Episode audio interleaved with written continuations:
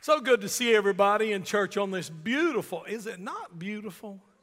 Easter Sunday, and you can tell in the second service we are going to have a funeral because right there's the casket. No, I'm just kidding.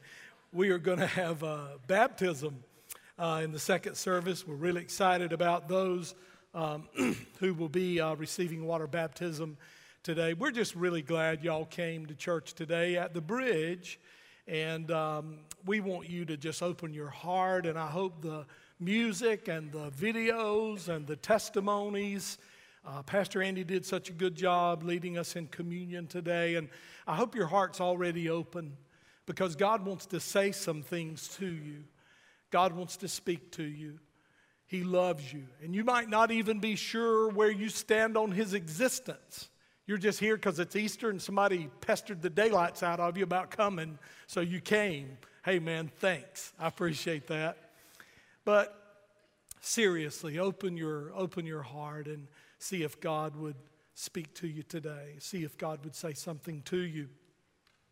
In our sermon series leading up to today, we called that sermon series At the Cross. We've been talking about specific people who were at the cross on the day Jesus was crucified.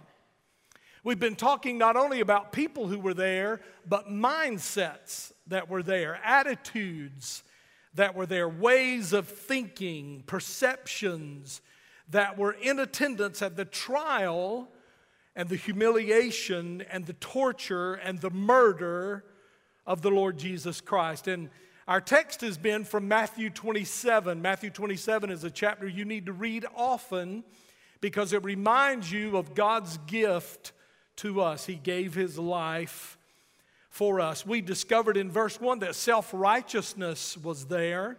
In verse 3, we saw that hypocrisy was at the cross. In verses 11 through 26, we saw that cowardice was at the cross. In verses 20 through 21 of Matthew 27, we saw that ignorance was at the cross. In verse 36, we saw that indifference was there that day at the cross. And in verses 39 through 43, we saw that skepticism or cynicism was at the cross. They were all there. We were there at the cross when Jesus died. We were not there in our human flesh, but we were there in the sense that it was our sin that He died for. It was our sin, and there had to be a payment for that sin, and really, we couldn't pay it. We couldn't pay the debt we owed. Y'all remember those old songs?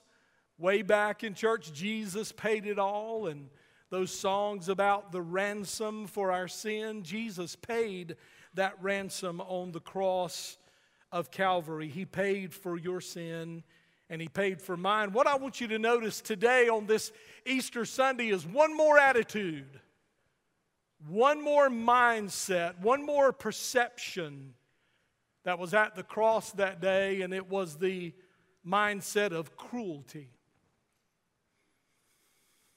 I'm not going to try to make you feel good today.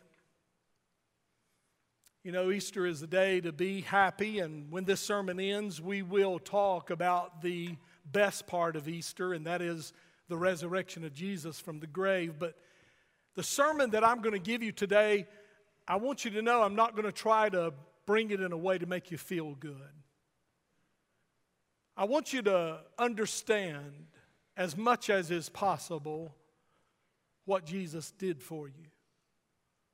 I want you to understand as much as possible the price he paid for Farrell Hardison's sin and for your sin. The sin of all mankind, past, present, on that very day, and future, Jesus paid it for us. Let's go to the Word of God, Matthew 27, and let's begin with verse 27 and just read a few words here. Then he released Barabbas, he being Pilate, the judge, the governor. He released Pilate, uh, or he released Barabbas for them, but after having Jesus scourged or whipped, he handed him, Jesus, over to be crucified. Then the soldiers of the governor took Jesus into the praetorium and gathered the whole Roman cohort around him, probably about 600 soldiers. They stripped him. And they put a scarlet robe on him. And after twisting together a crown of thorns, they put it on his head and a reed in his right hand, and they knelt down before him and mocked him, saying, Hail, King of the Jews.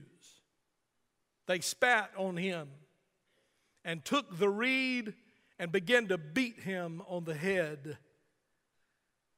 After they had mocked him, they took the scarlet robe off him and put on his and put his own garments back on him and led him away to crucify him. As they were coming out, they found a man of Cyrene named Simon, whom they pressed into service to bear his cross. And when they came to a place called Golgotha, which means place of a skull, they gave him wine to drink mixed with gall, and after tasting it, he was unwilling to drink. And when they had crucified him, they divided up his garments among themselves by casting lots. And sitting down, they began to keep watch over him there. And above his head, they put up the charge against him, which read, This is Jesus, the King of the Jews. Many years ago, a writer of old in the mid 1800s, Frederic Farrar, wrote a book titled Life of Christ. I'd like to read a short passage from that book as a setting for our understanding of today's message. And of course, back in that day, they wrote a little differently than they do now, so just follow me. Farrar writes, a death by crucifixion seems to include all that pain and death can have of the horrible and ghastly dizziness, cramp, thirst, starvation, sleeplessness, traumatic fever, tetanus, shame, publicity of shame, long continuous of torment, horror the horror of anticipating what would come, mortification of untended wounds, all intensified just up to the point at which they can be endured at all, but all stopping just short of the point which would give to the sufferer the relief of unconsciousness. The unnatural position made every movement painful. The lacerated veins and crushed tendons throbbed with incessant anguish. The wounds, inflamed by exposure, gradually gangrened. The arteries, especially at the head and stomach, became swollen and oppressed with surcharged blood and while each variety of misery went on gradually increasing, there was added to them the intolerable pang of a burning and raging thirst.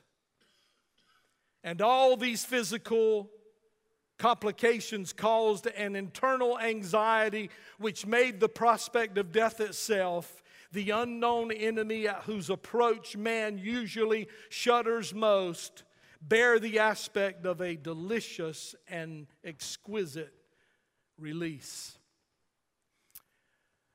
When you read these words by Farrar, one thing is clear about the process of crucifixion. When a person was crucified, no one involved in crucifying a person was concerned with a quick, painless death. No one was concerned with the preservation of any measure of human dignity. The crucifiers actually desired the opposite. They sought an agonizing torture of complete humiliation that exceeds any other design for death that man has ever invented. And such was the torture that our Lord Jesus Christ endured for us. The crucifixion of Jesus at the cross is the pinnacle of the plan of God. The crucifixion of Jesus on the cross demonstrates God's grace. It demonstrates God's mercy and God's goodness and God's kindness and God's love like no other event in history ever can. The single greatest manifestation of God's love and grace is seen on the cross. But that message is not Matthew's purpose. Matthew describes the crucifixion not from the standpoint of the goodness of God, but from the standpoint of the wickedness of men. The focus of Matthew is on how evil man is, how evil men are. And when I use the word men, I don't use that in a gender sense, I use it in the sense of humanity, humans. The focus of Matthew is on the wickedness of man and how much the death of Jesus Christ demonstrates that wickedness, the wickedness of the human heart. Jeremiah talked about it in Jeremiah 17 and verse 9. You remember that verse? Many of you can probably quote that. The heart of man is deceitful above all things and desperately wicked. The crucifixion is the single greatest proof of the truth of that statement. Now, it was not as if wickedness had not appeared in the life of Jesus before the cross. Why, wickedness tried to kill him at his birth, you remember? Wickedness tried to discredit his teaching. Wickedness tried to stop his miracles. Wickedness secured his condemnation to death by violating every standard of justice. Wickedness betrayed him. Wickedness put the hypocrite's kiss on his cheek. Wickedness has arrested him and framed him. Wickedness slapped him. Wickedness punched him. Wickedness spit on him. Wickedness mocked him and beat him. Wickedness has done all of this, but it is not finished with all it intends to do to Jesus. Wickedness eventually killed him because death is the masterwork of wickedness. In the crucifixion of Jesus, we see two things happening the fulfillment of the plan of God for the redemption of man, the gracious plan, the loving, kind plan of God toward us. And the other thing we see is the supreme effort of evil to utterly destroy the Lord Jesus. Isn't it interesting that it wasn't enough to just let Jesus die the humiliating and unbelievably painful death of the cross? Evil wouldn't settle for that. Until Jesus breathed his last breath, he was mocked right to the end. He was scorned right to the end. He was accused of being a fraud and a fake and a liar right up to the time of his last breath. His enemies viewed his death as a disappointment because they wanted it to last longer. It didn't last long enough. They wished they could have prolonged his suffering. They wished they could have prolonged his pain. The vicious words and deeds of all who surrounded the cross absolutely beg language to describe it. And we ought to go away from this service today full of thanksgiving. We ought to walk out of this building today full of gratitude.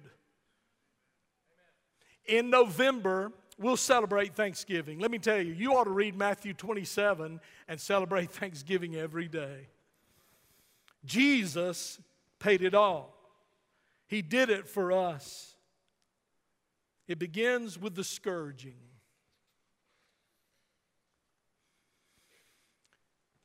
He's been tied to a post by his hands and the rope that ties his hands is thrown through a metal loop at the top of a pole, and he is pulled until his feet are suspended off the ground so that his body is fully stretched. Two Roman soldiers, one on each side, have wooden handles in their hand to which are attached strips of leather hanging down, and attached to the end of each strip of leather are bits of rock and bone and metal, all of them carefully filed down to the sharpness of a knife's edge. And these two soldiers proceed to lash and lacerate the body of the Lord Jesus Christ until blood covers him and his inner parts are made visible. Strips of flesh hang from his body. His face has been slapped and punched repeatedly until it is swollen and bruised. He is spit on until his face is totally covered. His flesh is torn and he bleeds profusely from the shoulders down. The Romans know that he claims to be a king because the people are screaming it. He says he is a king. Jesus is viewed by everyone as a pathetic fake, a fraud. The Romans think that maybe he's mentally deranged or worthy of this mockery in some way. Through all of this, Jesus never says a single word. They question his intelligence, his sanity. They're cold. They're indifferent. They're ignorant. They don't understand who he is. There's a song we sing at Christmas, and it says, Sweet little Jesus child, we didn't know who you were. You remember that song? They didn't know who he was. They really didn't understand who he was. Then they stripped him. Now, I know when you see pictures of Jesus on the cross, um, they have the linen cloth around his waist, and, and they almost have him looking like he's not doing so bad, you know? That's not how it was. They stripped him naked. And the Romans loved to do this because the Romans hated Jews in general, and they thoroughly enjoyed humiliating and shaming Jesus as a representative of the Jews. There's no concern for his suffering, no interest in assisting his wounds. There's no sense of justice at all. They have been trained for torture, and they have been trained ultimately to kill, and they are without kindness and sympathy. Now, when Jesus was scourged, Obviously, he was naked. And after the scourging was over, they put back on him his inner seamless garment, his inner robe, and we can only imagine the pain this would cause a rough cloth put over open wounds. And he claimed to be a king, so they mocked him further by putting a, a, a purple robe on him, a, a color that represented royalty. And they braided a crown of thorns, and this was intended to be a cheap and painful imitation of the royal wreath that was on every coin with the image of Caesar. They put it on his head. The thorns piercing his brow and now streams of blood begin to run down and mingle with the rest of the blood on his body, and all of this makes Jesus look ridiculous to them as they laugh. To them, he is a joke. He is bloody now from head to foot. His face is unrecognizable. He's hardly human. His face is distorted it's distorted by the pain of emotion. It's distorted by the pain of spiritual anguish because Jesus is bearing upon him all of the sin mine and yours, all of that is on him. As I said earlier, past, present, and future, it's bearing down on him. He is distorted now by the bruises and the swollenness and the spit mixed with blood and the dust and dirt of the day. He is a scene of ugliness. To mock him further, they put a reed in his hand, and this was to be his scepter. Since he is a king, they put it in his right hand to depict and mock his authority, his sovereignty. And there he is, with a crown of thorns and a robe of scarlet. and a scepter as a reed. And then they bowed down on their knees before him and mocked him, saying, Hail, King of the Jews! And they carried on their little game further by taking the reed out of his right hand, which was actually not some flimsy reed like you would think of a fishing pole reed, but more of a bamboo um, pole. It was very heavy and strong. And the Bible says they took it out of his right hand and they repeatedly struck him on the head with it, driving the crown of thorns down upon him unbearable pain. And though he endures it all, he still doesn't speak, doesn't say a thing. He offers no resistance. He stands in obedience to his Father, willing to suffer for sinners. To suffer not only the death on the cross, but everything that came before it. He's determined to fulfill his calling. And silently he endured it. He endured it all humiliation, agony, pain, again, beyond our comprehension. After the mock trial, they put his own clothing back on him again and led him to be crucified. And crucifixion was the most terrible way to die. And in the condition Jesus was in, he still carried his cross on his back. Um, most writers, most theologians agree that it weighed anywhere from 100 to possibly 200 pounds. He's got it on his back. His blood is draining, no sleep. He's been betrayed by Judas, the defection of his disciples. He's been through the trials and watched the injustice and mockery of it. He's endured the beatings and the scourgings. It's taken all of his strength, and finally he comes to a place where he cannot lift the cross, and a man is called out of the crowd. You know this story. And he's compelled to bear the cross. And they come to Golgotha, which is a place that means um, uh, heel, that means the place of the skull. And if you go there today and you look at that, you can see that that mountain, that area, it actually does. The form of the rocks looks like a skull. And they give him something to drink. It has vinegar in it. Mark says that the bitter um, uh, drink that they gave him was had myrrh. It was myrrh, and myrrh was a kind of vegetable narcotic that was put into the wine as a way to calm down the person they were going to crucify. And the Bible says Jesus tasted it, but he wouldn't swallow it. He refused to have any of his senses dulled. He was set on going to the cross. And he was set on enduring the full pain of everything for you, for me. This is what sin cost. And then it happened.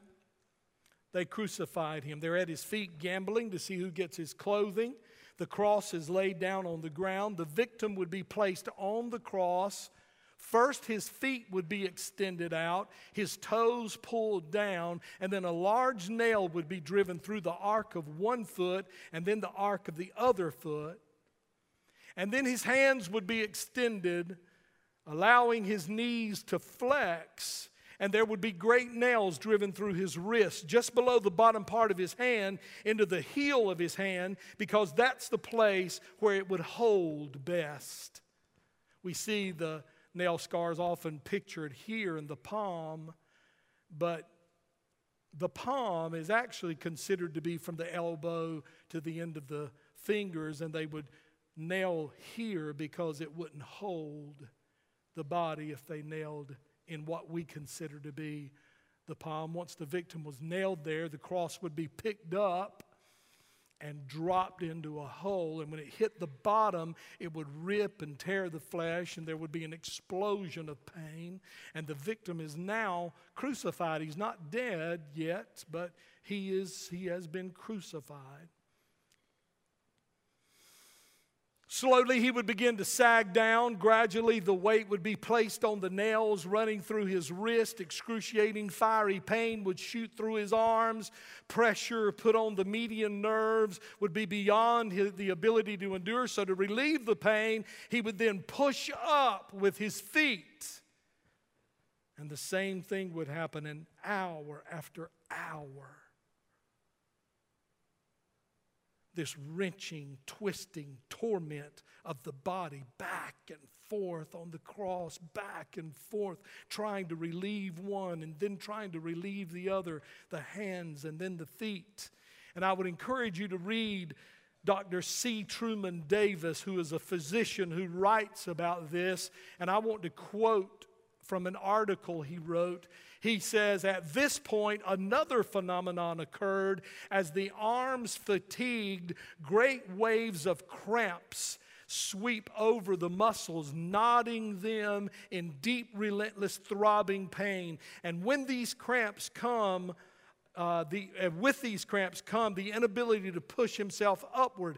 Hanging by his arms, the pectoral muscles are paralyzed and the intercostal muscles are unable to act. Air can be drawn into the lungs, but it can't be exhaled out of the lungs. So Jesus fights to raise himself up just to get one short breath.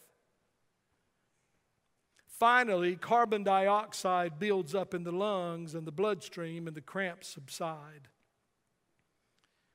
He would gasp short breaths of air, hours of limitless pain, cycles of twisting, joint rending cramps, intermittent partial asphyxiation, searing pain as tissue is torn from his lacerated back as he moves up and down the rough timber a deep crushing pain in the chest as the pericardium, which is that um, sac of fluid that surrounds your heart that serves as a, as a um, shock absorber, slowly fills with fluid and blood mixed together and begins to compress the heart, and this leads to death.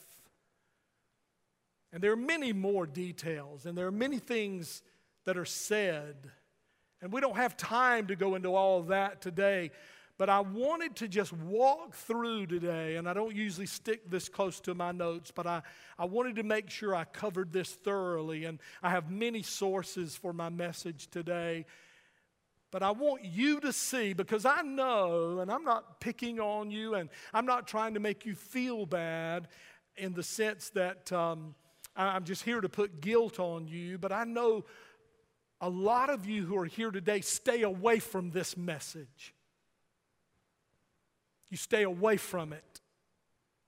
You don't like it. You don't want to hear it. You don't want to deal with it. You don't want to watch movies about it. You don't want to think about it. But today, I wanted you to think about it. I wanted you to think about what He did for you. Now, today is the day of your salvation. Now is the time, the Bible says. There's no time better than right now to make your commitment to Him. But if the Lord gives you more time, and we don't know what a day holds, do we? We don't know. But if the Lord gives you more time, I wanted you to have this in your mind. I hope it's something you can't shake, you can't push aside because I want you to know that when you are ready, He is ready. He is ready. He's ready today. And I hope people today in this service will decide to follow Him and become one of His disciples. Jesus died for you. He died for our sin. On the following Sunday, Mary Magdalene comes to the tomb of Jesus to find or to finish anointing him because uh, they had to get uh, him into the tomb in a hurry. She sees that the tomb is open and thinking someone has stolen the body of the Lord. You know the story of how she runs to report this to the disciples. Peter and John hear it. Peter, you know his personality. He's, man, out the door. He takes off. And then John, who is the more thoughtful one, um, is coming behind. When they arrive, they see that the burial clothes of Jesus are there, and he is not there because he has risen from the dead. I love the line when the angel asks those who have come to anoint Jesus' body, because that's what they did back then for the dead, that the angel says, Why seek ye the living among the dead? He is not here, he's alive.